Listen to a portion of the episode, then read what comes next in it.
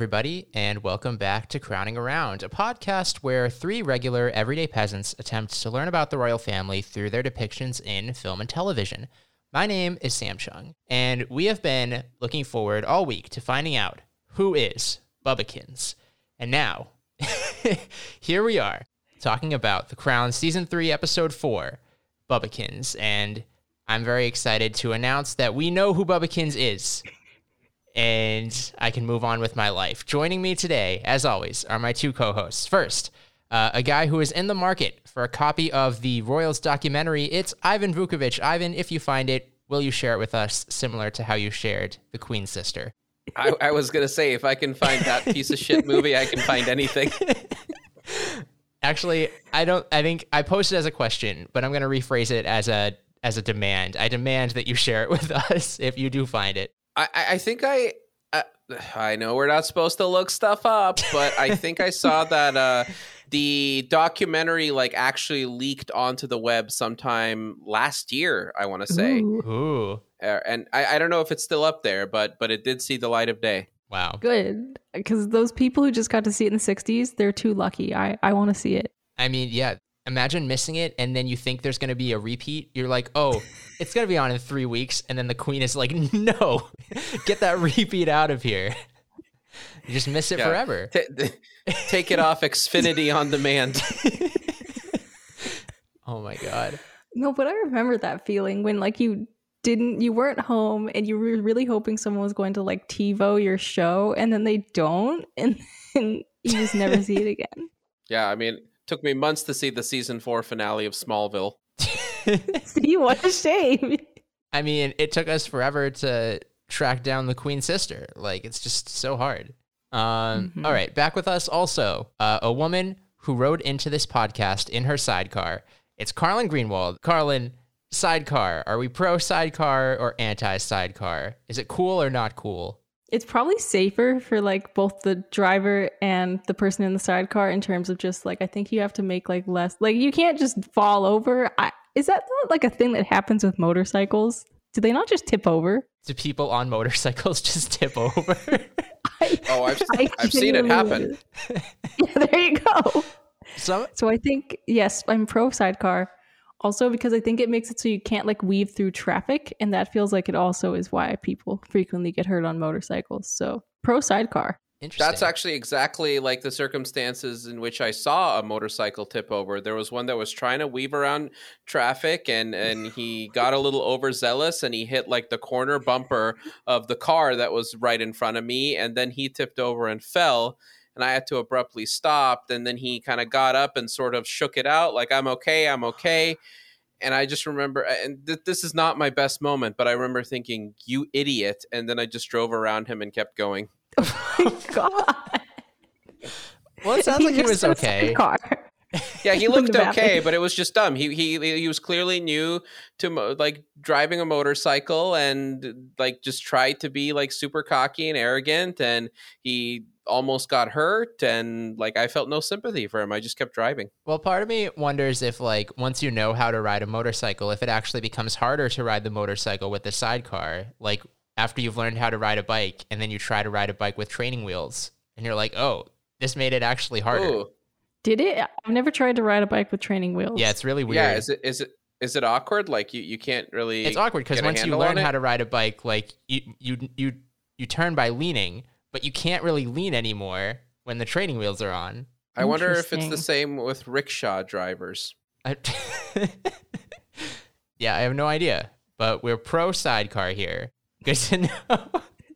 Um, okay, we've gotten a little sidetracked. The Crown, uh, Bubbikins, yes. Uh, okay, so as always, before we get into the episode, just disclaimer off the top. If you came here for any sort of like clarity on the uh, on how factual this episode is, you come to the wrong place, because we don't know. We're not historians. We're just three regular people who are watching The Crown and assuming that everything that happened in The Crown is one hundred percent historically accurate. I'm assuming the documentary would also play to this as well. Um, so, to get things kicked off, Carlin, can you give us a quick recap of Season three, Episode four of The Crown, Bubbikins?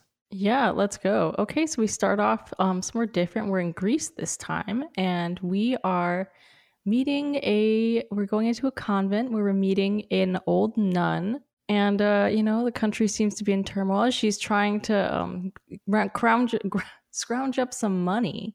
And, you know, she's going to various places to try to do that. She seems very thrifty. And then we move from our thrifty nun over to a television program where Prince Philip is on an American news station. And he he decides to, he is up there to try to ask or like discuss the idea that Elizabeth hasn't had a raise since she came into not into office, whatever. Since she became queen, she has not gotten a raise. And Philip is like, you know, she needs a raise. And like they're trying to sort of just discuss it on this program. And one of the people watching the program is an Irish fellow named John Armstrong. And he is a newspaper writer.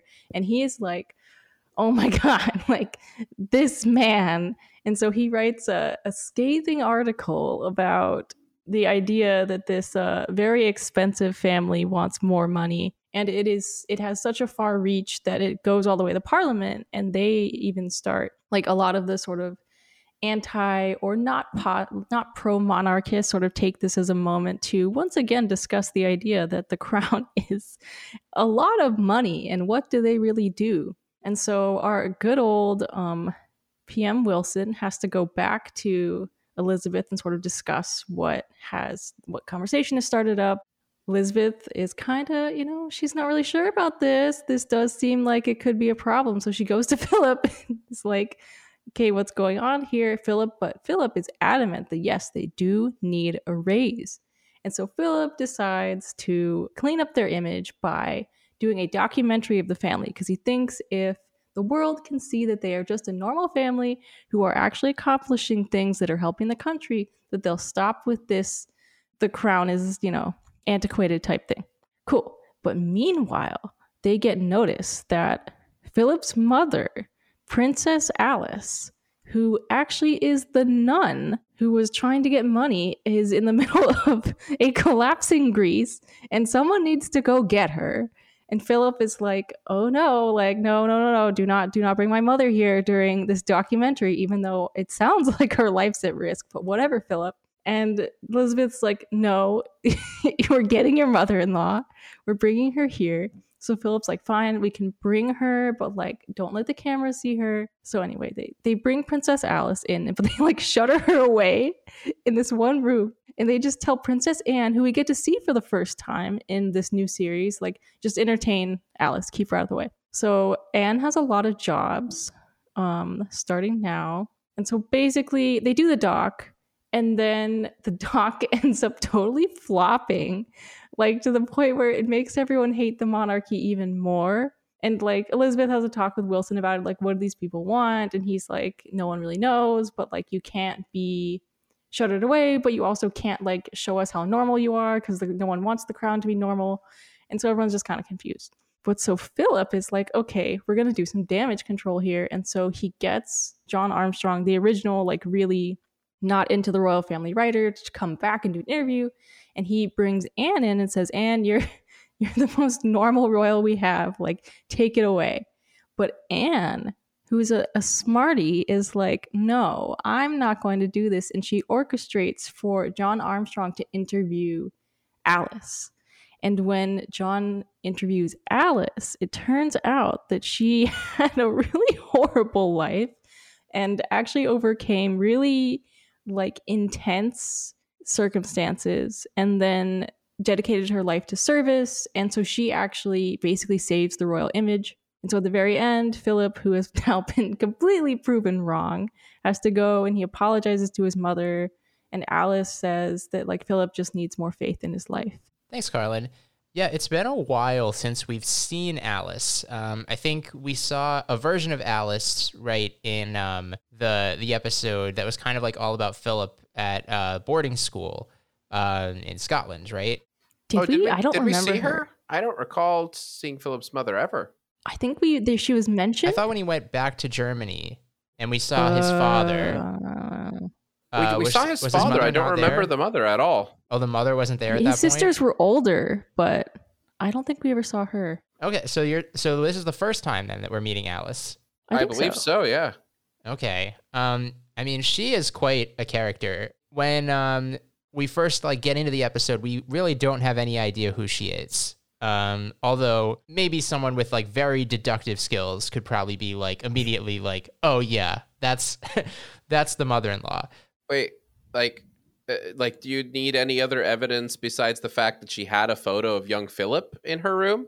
I feel like that was like the dead giveaway. When did they show that photo? Did they show it? Yeah, they probably did at the very beginning. They, show, they showed it like, pretty early on, yeah. And it was like the, yeah. well, because they got the uh, the same actor who portrayed young Philip last season back yeah. for this episode. And yeah, that was that was him. Like, you, I mean, you can't really mistake that hairstyle. That's true. Yeah. Maybe I was yeah. not looking at the screen at that moment. I was looking at my notes, um, and I missed the fo- I missed the photo. Oh, oh, sure. You take notes. But- Let's take notes. You take so many notes. I take a lot of notes. Uh, on that note, I mean, we've seen like one returning character from the early seasons uh, in pretty much every episode this season, I think, except for maybe the last one. Young Philip, very low on my list of people I would have expected to see return. Well, that kind of makes sense because the idea is that like every era they'll have a certain actor. And so he's kind of like the pre-season one actor for Philip. Like I would expect them to also, yeah, because they brought back the girls too, right? The same girls from... Was it the same I girls? Mean, did we? I mean, did we even get a good look at them? I, I felt like the like the face was kind of obscured. Like you're talking about the sister. Yeah. No. The you're talking young about young Elizabeth Margaret and young yeah. Elizabeth. Like those are the same actors. Oh, like, they, sure, sure, They sure, all come yeah. as like a little set. They all. Oh, right, right, right. Yeah. yeah. So I thought it was fun to see him again. But on the topic of Alice, like. I thought it was funny when we meet her. It seems like nobody in Greece really, well, some people do, but there's a lot of people in Greece who don't really know who she is. It seemed like some people thought she was like a jewelry thief. Yeah. That, some people think she's like a gangster nun. Like what? Good for her. Honestly, she, her life sounds so much more interesting than it would have been in court. She honestly just seems very misunderstood, I think, is kind of the way that she's portrayed. Um, both in this episode of The Crown and it seems like in um in, in Merlin's article. Mm-hmm. Sorry, I just Wait, called him. Did you just call him Merlin? Yeah, because he was Merlin in the show. Oh, right. I thought he had such a magnetism to it, and I was like, "Wow, who is this guy?" So you're saying he's Merlin? Okay, I need yeah, to watch that. I know that he was Merlin in the show Merlin.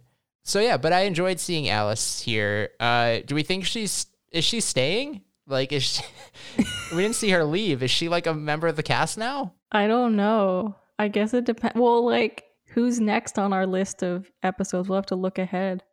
I, I feel like you could, I mean, you can even just assume that she's there this whole time moving forward, and that can just be your headcanon because, I mean, let, let's face it, they like obscured like Anne so far and, and Charles as well, e- even up until now. So these family members are all just kind of there in, in the, the, the peripherals, but they don't like actually have to be featured. So yeah, let, let's just say that Grandma lives in Buckingham Palace from here on out, and we'll probably never see her again as viewers. Well, you know what? Queen Mother has been like, we all know she's here, but I feel like she's only really gotten like she was there in the first episode, and then she's kind of here now. Like, so yeah, grandmas get to go on the sidelines. I'm shocked but, that but we. Queen... Oh, I was gonna say I'm shocked that we met Anne before we met Charles. Oh, yeah, that's such a move. I like the fact that they're just like, yeah, Charles wasn't in this movie.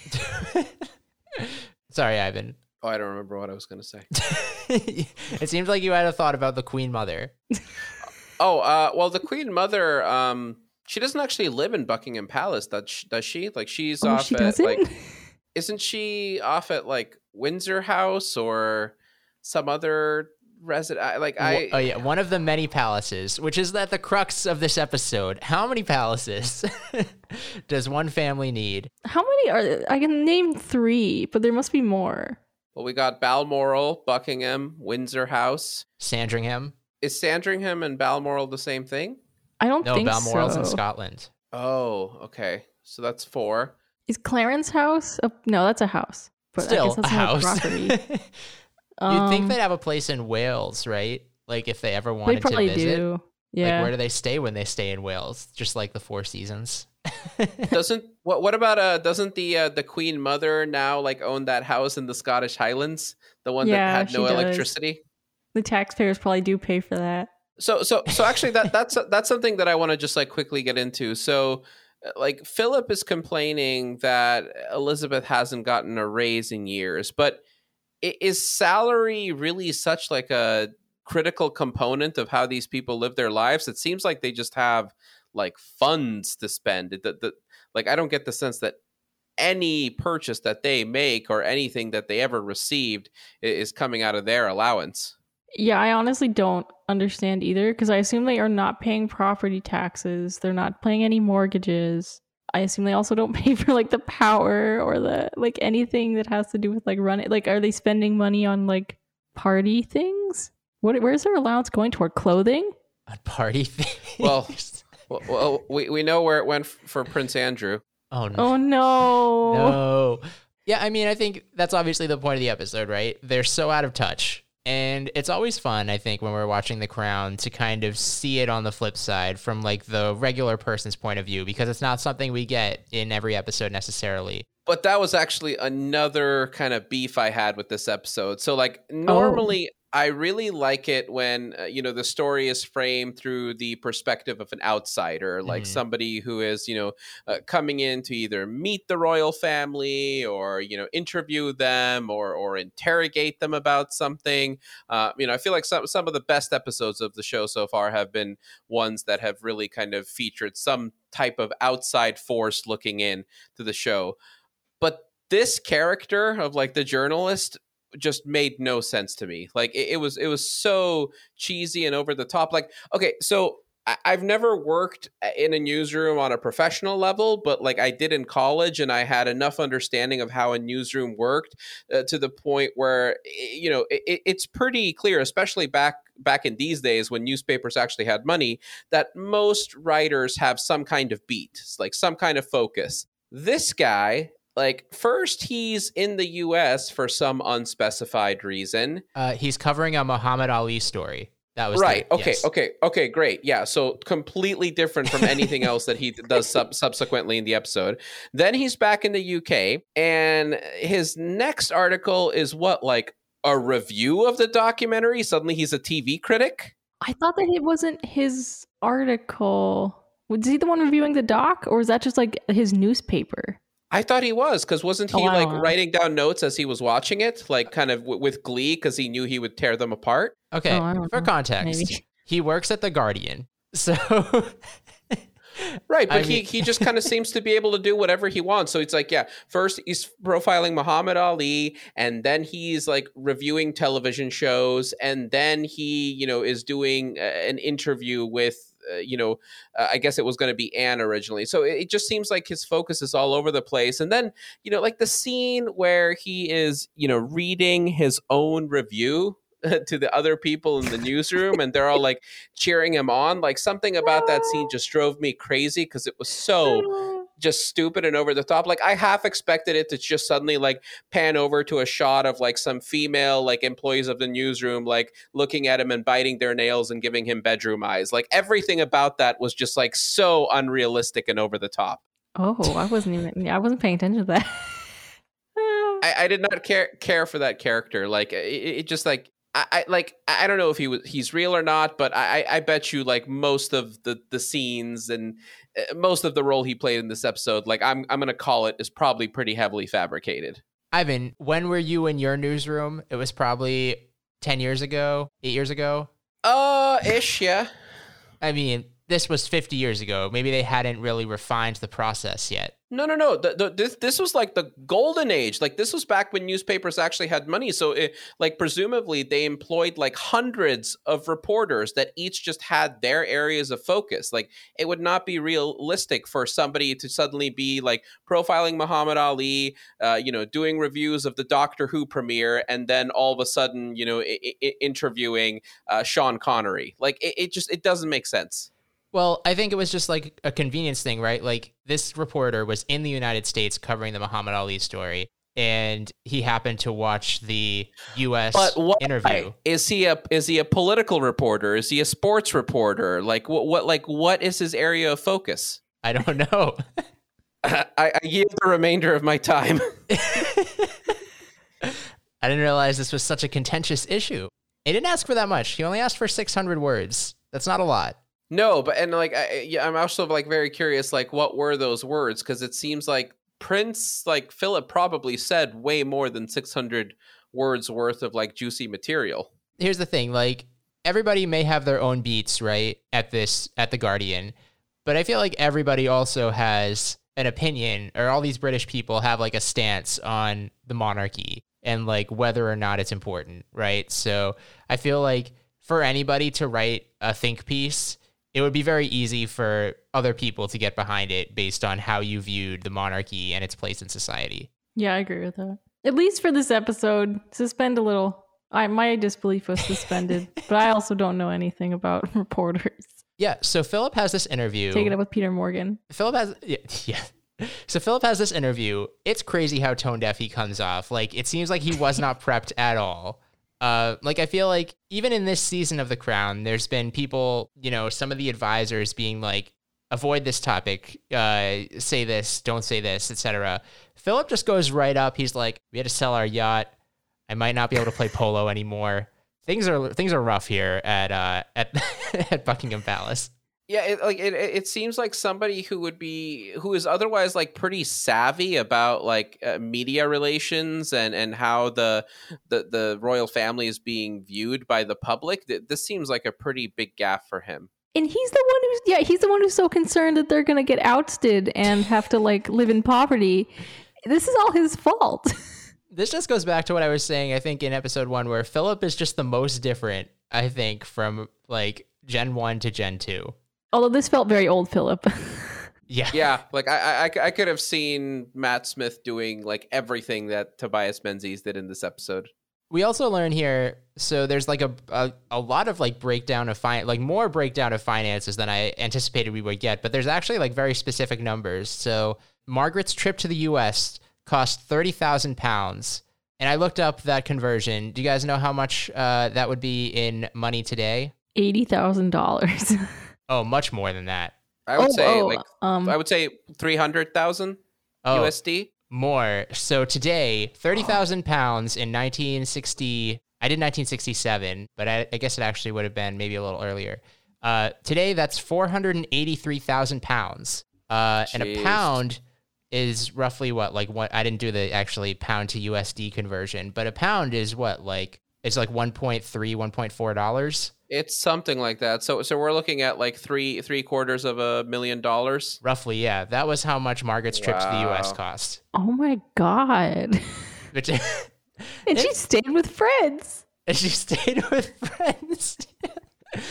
So yeah, in in fairness, that is a lot of money for like a, what, four-week trip? That's insane. Yeah. Yeah, geez. Oh my God. Like, let, let, let, let me just say it, like the sales of uh, Tony's book probably didn't cover that trip. No. Probably not. He he might not have even got to go to his book launch. Like, No, that trip did not pay for itself. It definitely did not. Oh my God. And yeah, there's a, we actually see some of Wilson's cabinet and they have a conversation about finances as well. Apparently the royal family costs the average taxpayer one thousand six hundred seven pounds per year. That's the other thing. Like that, that cabinet meeting was also pretty cartoonish. It, it was a, it, it was basically like, you know, a, a spiritual sibling of the newsroom scene. Oh, I, I, I feel like that's what it's really like. I assume they just argue about the crown constantly. But I feel like, yeah, and I feel like it was consistent with earlier cabinet scenes that we've seen as well. I feel like those were a little more restrained. Like no, no, nobody was like nobody was just like waxing poetic in like earlier uh, cabinet scenes. These people were all like just like this putrid institution of the royal family cannot stand any further. The actions are abhorrent, and they spend all of the nation's money. Like it was just awful. Like. Like, and if that, if what I, what, if what I just did was offensive, like it wasn't nearly as offensive as what that scene did. Well, okay, but like that was the Tories versus the, um, the Labour Party. So maybe the Labour Party is just like this, which. I know how quickly, how quickly you forget that a cabinet scene gave us this. It's an act of God, Bobberty. But that was, like, that was, that was, that That was Winston. He was larger than life. Like n- none, none of you, but but like the other people in those scenes would be like, you know, Anthony Eden and Macmillan and all of these very, you know, smaller than life men. I don't know. Wilson comes in for his meetings with the Queen and the Queen is like, hey, what's up? And Wilson's like, Uh, well, you know, it actually wasn't that bad. We did learn something, I guess, out of all of this. I thought more people were a fan of you, but it turns out it's more like fifty-fifty.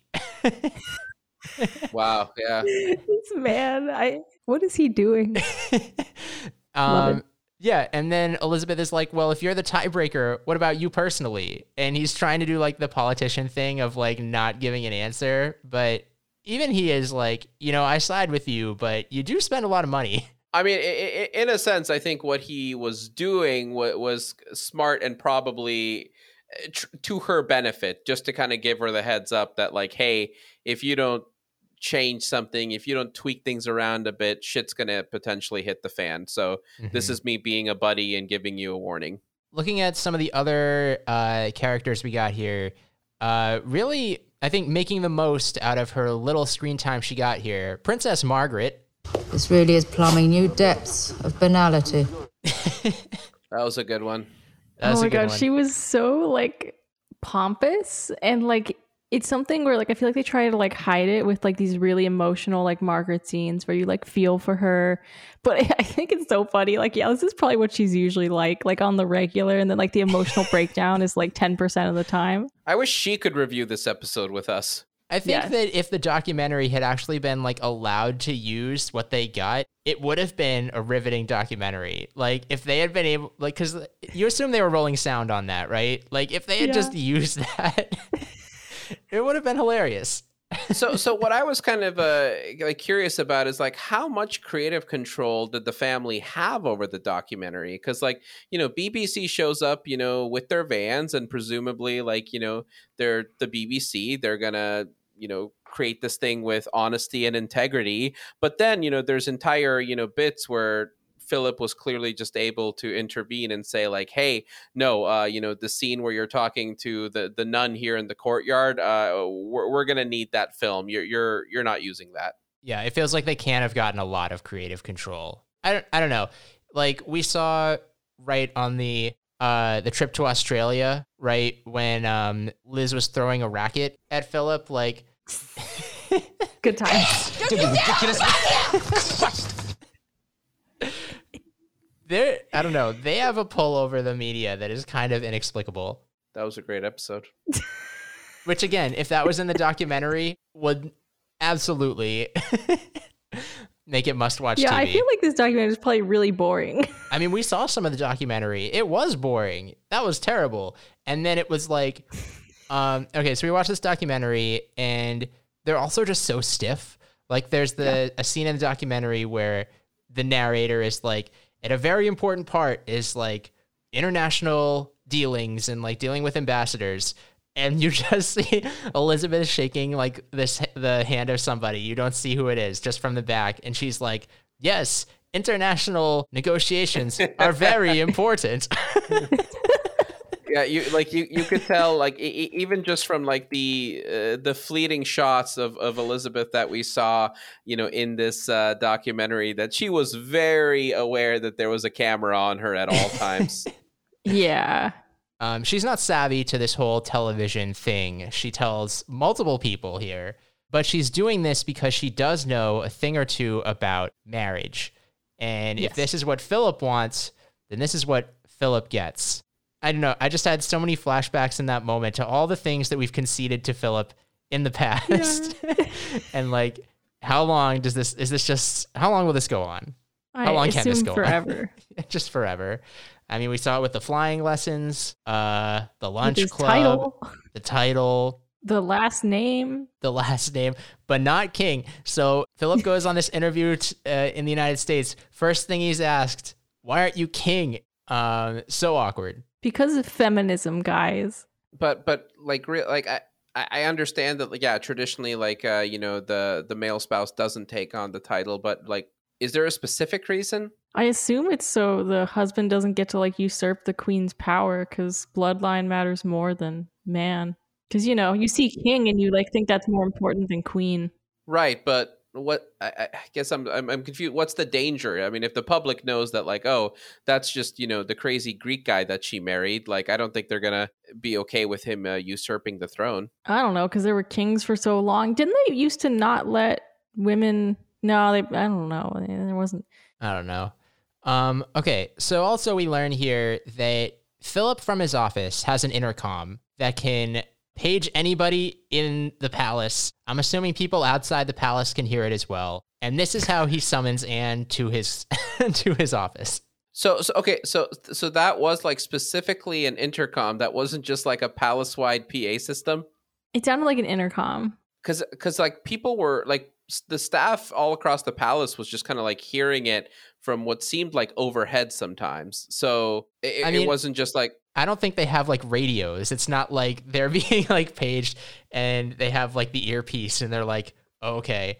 Like it did not seem yet. Like it was like everywhere. Like it's just yeah, like and it was Philip's it was like voice. It was like booming. Yeah, yeah like it, it wasn't just like, you know, him like his voice just suddenly like, you know, showing up like quiet and muffled, like sitting on like, you know, a bedside table. Like this this was like Dolby Atmos surround sound.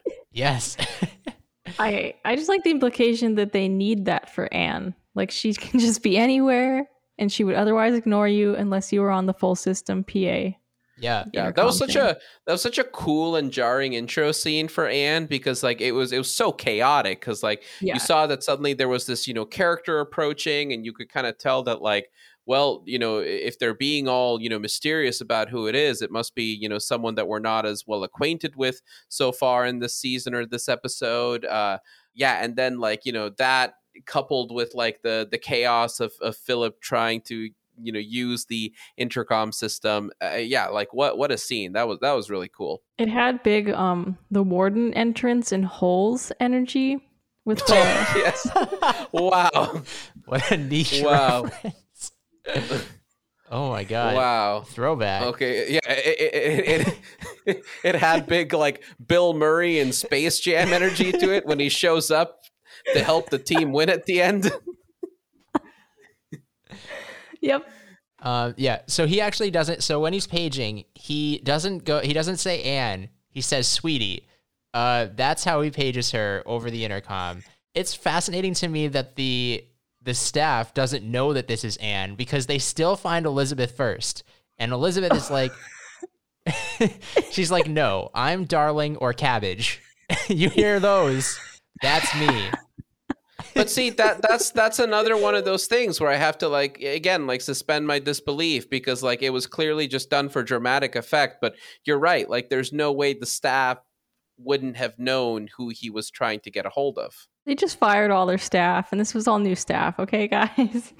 That's all. And here's the thing. I think, like, Anne hates this. I don't think she likes being intercommed, sweetie, over the phone, and that's why I think she gets, like, a special pleasure learning that uh, Alice's pet name for Philip is Bubbikins.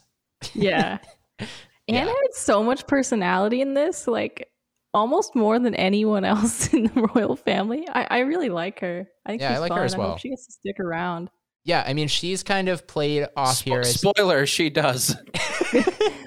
You guys, wait. You know what? Charles wasn't here either. Where were the other two? Doesn't isn't there four kids? Yeah, there are. Where four. Where are the other kids? I know we got more corgis than kids in this episode. Yeah, but I mean, I agree, Carlin. Like, Anne is definitely played off here as like I think they say she's the most like. unpretentious royal that they have, which again is funny. Like, what are these yeah. two little boys like? What are yeah. Edward and Andrew? Well, they're really young. That's the but answer. Like, they're clearly more pretentious already, though. Yeah, I, I just don't think that they're really factors yet. Like, you know, these these like boys are now probably still like what six, seven years old. Well, I don't understand how old Anne is to start. Um, well, okay, so if if Anne's born in like. late forties, early fifties, then at this point we're looking at her in kind of her like mid to late teens, right? I think so. I think that's why she had the long flowing hair, and I assume when she gets older they're gonna cut it. She'll get the Elizabeth haircut. Yeah. Ooh. I think at one point Philip calls her thrifty as well. I'm not really sure what he means. Because yeah, I don't think she probably has any cheap items. Yeah. All right. So basically, uh, we have all this stuff happening in Greece. And Liz is like, Philip, we should invite over your mom. And Philip is like, no. But Elizabeth is like, yes. And so Alice is coming to the palace. I mean, she and uh, the Queen seem to get on pretty well. It seems like they don't they don't see each other that much, but Elizabeth seems to be like a fan of her. It really seems to be just a Philip issue. This is such a Philip issue. He was going to let his mom die. I, I mean, I don't know what's happening in Greece, but like it could have been bad. I, I got I got a question about uh about Alice. Like, does her princess title come from the British royal family and her connection to it, or from something else entirely? I didn't understand why she wasn't the Queen of Greece to start. I mean, I think it comes from several places, right? Schleswig-Holstein, Sonderburg, Glücksburg of the royal houses of Denmark and Norway, and latterly of Greece. Sam, I'm trying to learn here, and you're you're just having a laugh. There was relatively. I um. That's a very complicated family. Because it wouldn't have been like the sort of thing where like Philip's dad, were he still alive, that he would suddenly have a prince title by extension, right? He'd probably still be a lord or whatever he was. Huh. Yeah, because then why, yeah, why is, wait, no, Philip was a prince and then he got rid of that title and then he wanted England to give him a new one? Yeah, like she, so like Alice has to be part of like either some like Greek or, or Danish royal family, right? That That's where all this uh, is coming from. I assume so. Yeah, let's go with that.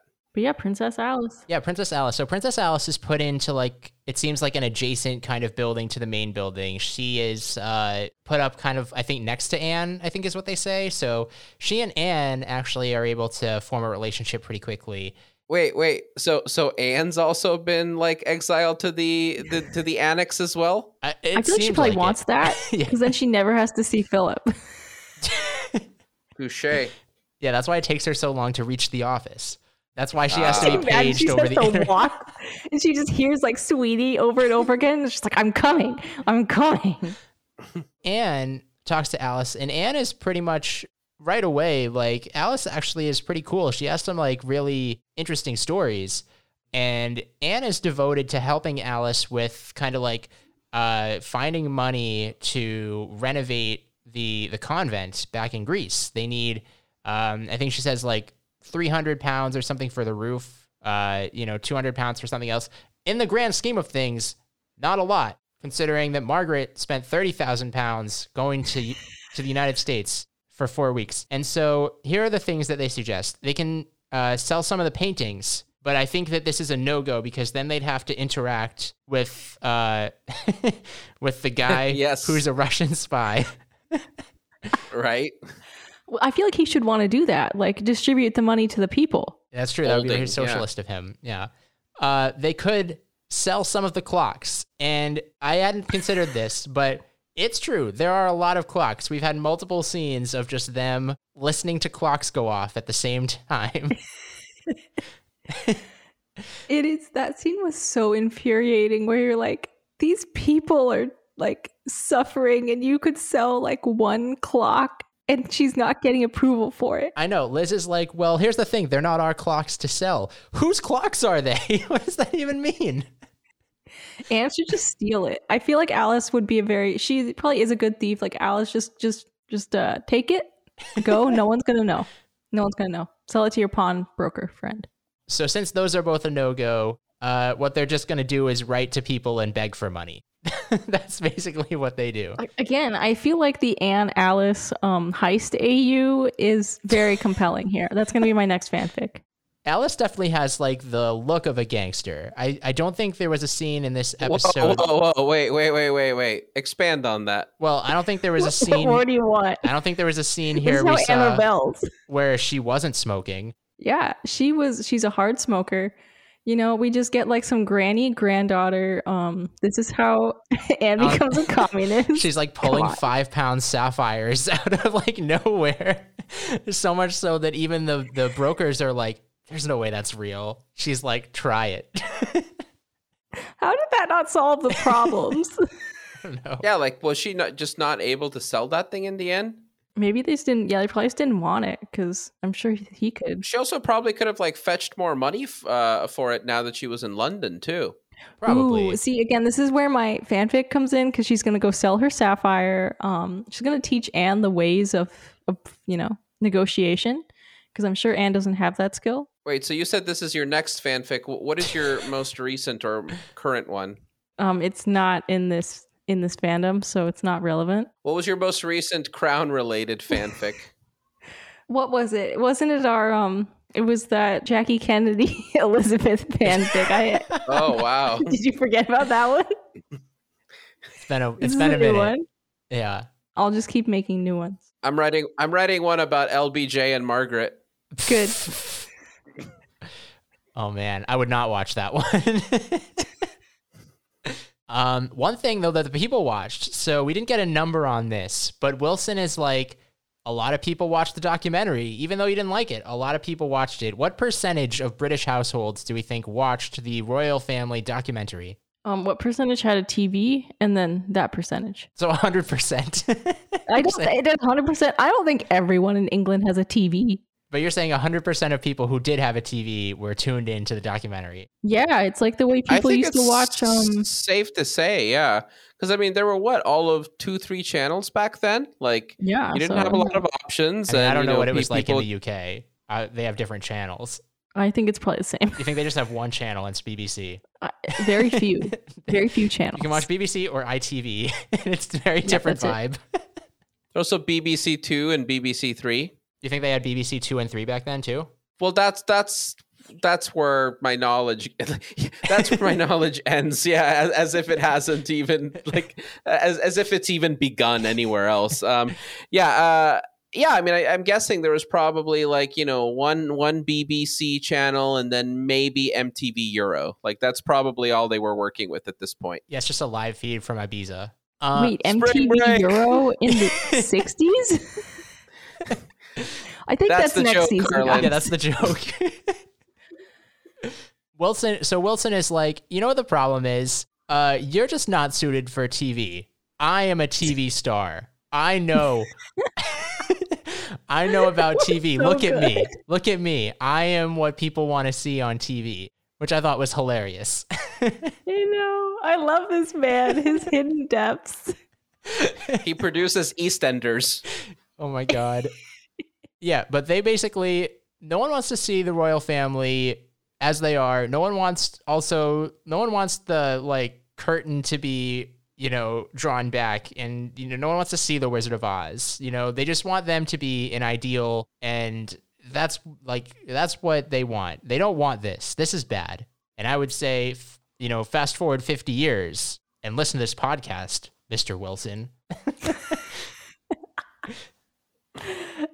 Like, we're looking, we, we'll take what we can get. Philip, so annoyed that this hasn't played out uh, the way that he thought it would. And so, yeah, Carlin, like you said, he's going to set up this interview. And I thought it was hilarious. Anne is like, we can't do it with the Daily Mail. Why not the Daily Mail? Um, but no, it has to be this guy. So, Ivan, for all that you said about John Armstrong, this has been the best move of his career. It's just immediately gotten him into Buckingham Palace. Yeah, sure. Uh, again, I, I, I'm very dubious about like the the way these events transpired. I, I really think like this episode, more than most, has kind of made my radar go a little crazy in terms of what was fabricated. I know, a wild tone shift from the last episode that we had to watch. We learned here also, John Armstrong doesn't like Anne either. Uh, so although we liked Anne, John's boss is like, you're going to go interview Anne. And he's like, Little Miss Dumpy and Grumpy. Yeah, I mean, you, you kind of have to wonder because, like, you, you that intro scene with Anne, where she's, you know, just very uh, not not super like psyched to, you know, be be doing, uh, you know, Philip's P R bidding, but still going along with it. I, I feel like there was something extremely authentic about that, and I don't know, like maybe if she presented herself like that to the British people, like some of what some of them would fi- find it kind of, you know, what is it, grumpy and dumpy, but others might be like, yeah, she she's a real one. Well, I think it's like, she probably is so like attached, not like, or like so in tune with normality that like a normal person would probably be really annoyed to have to constantly like give interviews and like turn on for the, you know, camera or interviewers. So in essence, they're mad that she isn't like, you know, reacting positively to attention because they think like, you know, there's that idea with like celebrity that you need to give back to the people. But they do it. They do it all. A classic switcheroo. You're not going to interview Anne. You're going to interview Alice. No, I thought that was so clever. Good good for Anne. Philip wouldn't have come up with that. Anne was so aggressive. She was like, Grandma, now! Pushes her through the door. And then Grandma is just, I don't even know what happened. She was in a daze. She's just kind of like wandering around like the bigger room. Well, because I think it was her, her first time getting to like see that room, because they had just kind of kept her isolated to the pool house. And now she finally gets to see all of the, the grandeur and artwork. Martin is like, oh no, oh shit. But damage has been done. John is going to interview her starting from the very beginning, even though she's ancient. Which I think might have been my favorite line of the episode. Well, that was also, again, uh, uh, sorry, uh, like I know I, I keep talking about how much I don't believe about anything that happened in this episode, but I feel like in that moment where John's like, oh, uh, she just agreed to the interview, so I'm going to do it. Like in the real world, Martin would have just looked back at him and said, no, you're not. Get yeah. the fuck out of here. Yeah. You're not welcome here anymore. Bye. That's fair. That's a fair critique. I, I think that as well. Although Martin never had... But how did this happen? Martin never had the fortitude that uh, we got from Tommy Lassels. Martin was always a bit softer. H- how do I feel about this version of Martin, by the way? Um, kind of um, boring. There's, yeah, there's not much there. to say, but yeah. Because we, I feel like we were kind of rooting for Martin for a while in, yeah. in early, uh, you know, season one or so, you know, hoping he could become the the private secretary and, you know, defy tradition and stuff. And now he's just kind of like, eh, he's just a cog in the wheel.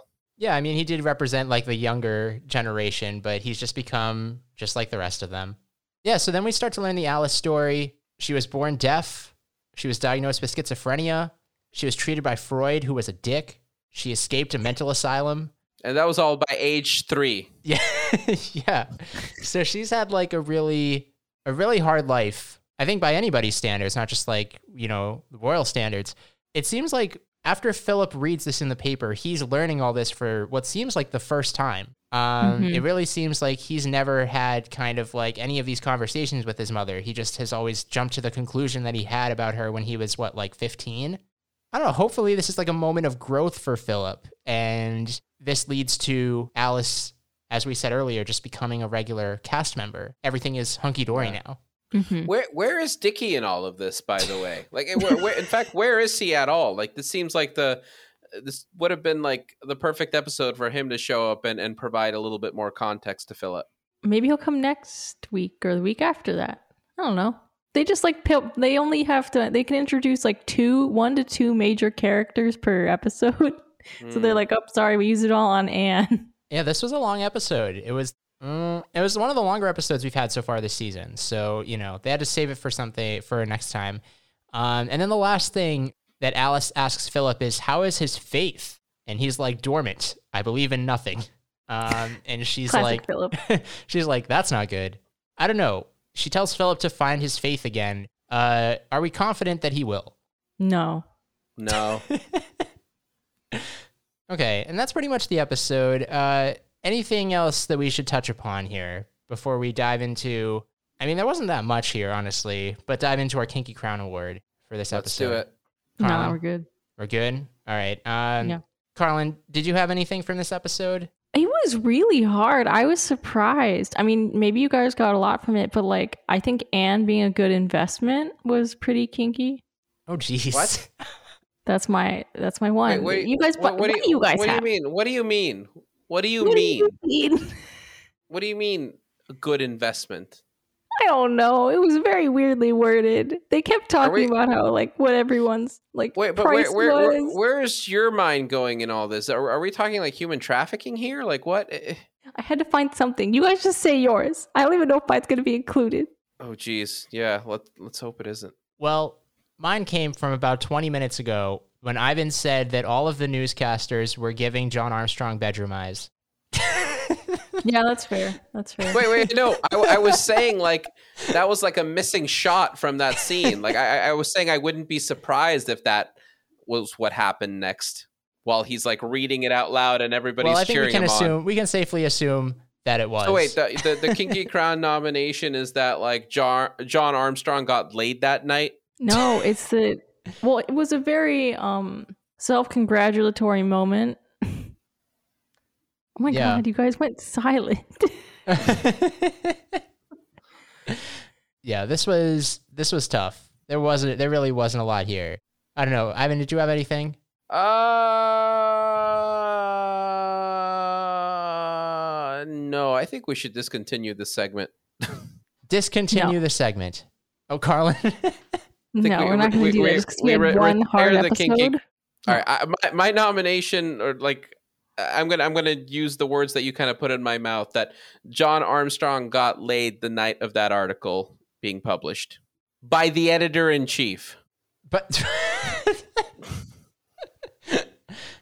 I mean, it is interesting that we got all of this like mother um, trauma and a Freud oh, no. and a Freud mention in the same oh episode. Oh, oh no, where are you Just going with this? Just the answer's Freud. Yeah, that's it. Freud. Just Freud. Yeah, Freud. While you're Jeez. looking, I just, this isn't kinky, but I actually, I really like the continuity of the Queen Mother consistently liking wildlife films, because that was like part of her personality in the earlier seasons, and they like had a little shout out to that. We love consistent characterization. Uh, call back to her one personality. Yeah, her personality is watching nature films. Uh, I'll, I'll I'll throw in an eleventh hour nominee. And it's Liz watching Philip and his and his mother go on a walk in the garden through the window. What is wrong with you people? You saw the way she smiled. She was like, "Ooh, I like that." Oh my god! What what in the world? You you people are depraved. Yep. You saw it. She she was like, "Oh, I did something. I I did this. I worked this out." All right. You know what, Sam? You can pick Freud. You know what, Sam? Yeah. If your wife saw you going on a walk with your mother and and her mind went to that place, what would your reaction to that be? What would my reaction to that be? I mean... Yeah. Yeah. Is that normal? It's not normal. Is that, That's... Is that, is that the line you would draw there? That's what makes it a kink. Is that how you connect the dots? That's what would make it a kink. No. Brilliant. All right. My vote is that I abstain. I'm going to vote for Freud. I mean, I think it's all connected. It's Philip and his mom and everything around it. Oh, my God. All right. So, wait, what won? I don't know. We all lost today. L- we did, let's we move did on. all lose today. All right. That's so, okay. That is The Crown Season three, Episode four. Next time, we'll be at the midpoint of uh, the season. We'll talk about The Crown Season three, Episode five, which is entitled Coup, uh, Pursuing Improvements in Her Racehorse Management. Elizabeth imagines the life she might have had, and meanwhile, a plot against her government is brewing. Carlin, a Horse Girl episode. Yeah. See, that'll be easy to do the Kinky Crown Awards again. Because we'll have another horse sex scene? Yeah, probably. I assume so.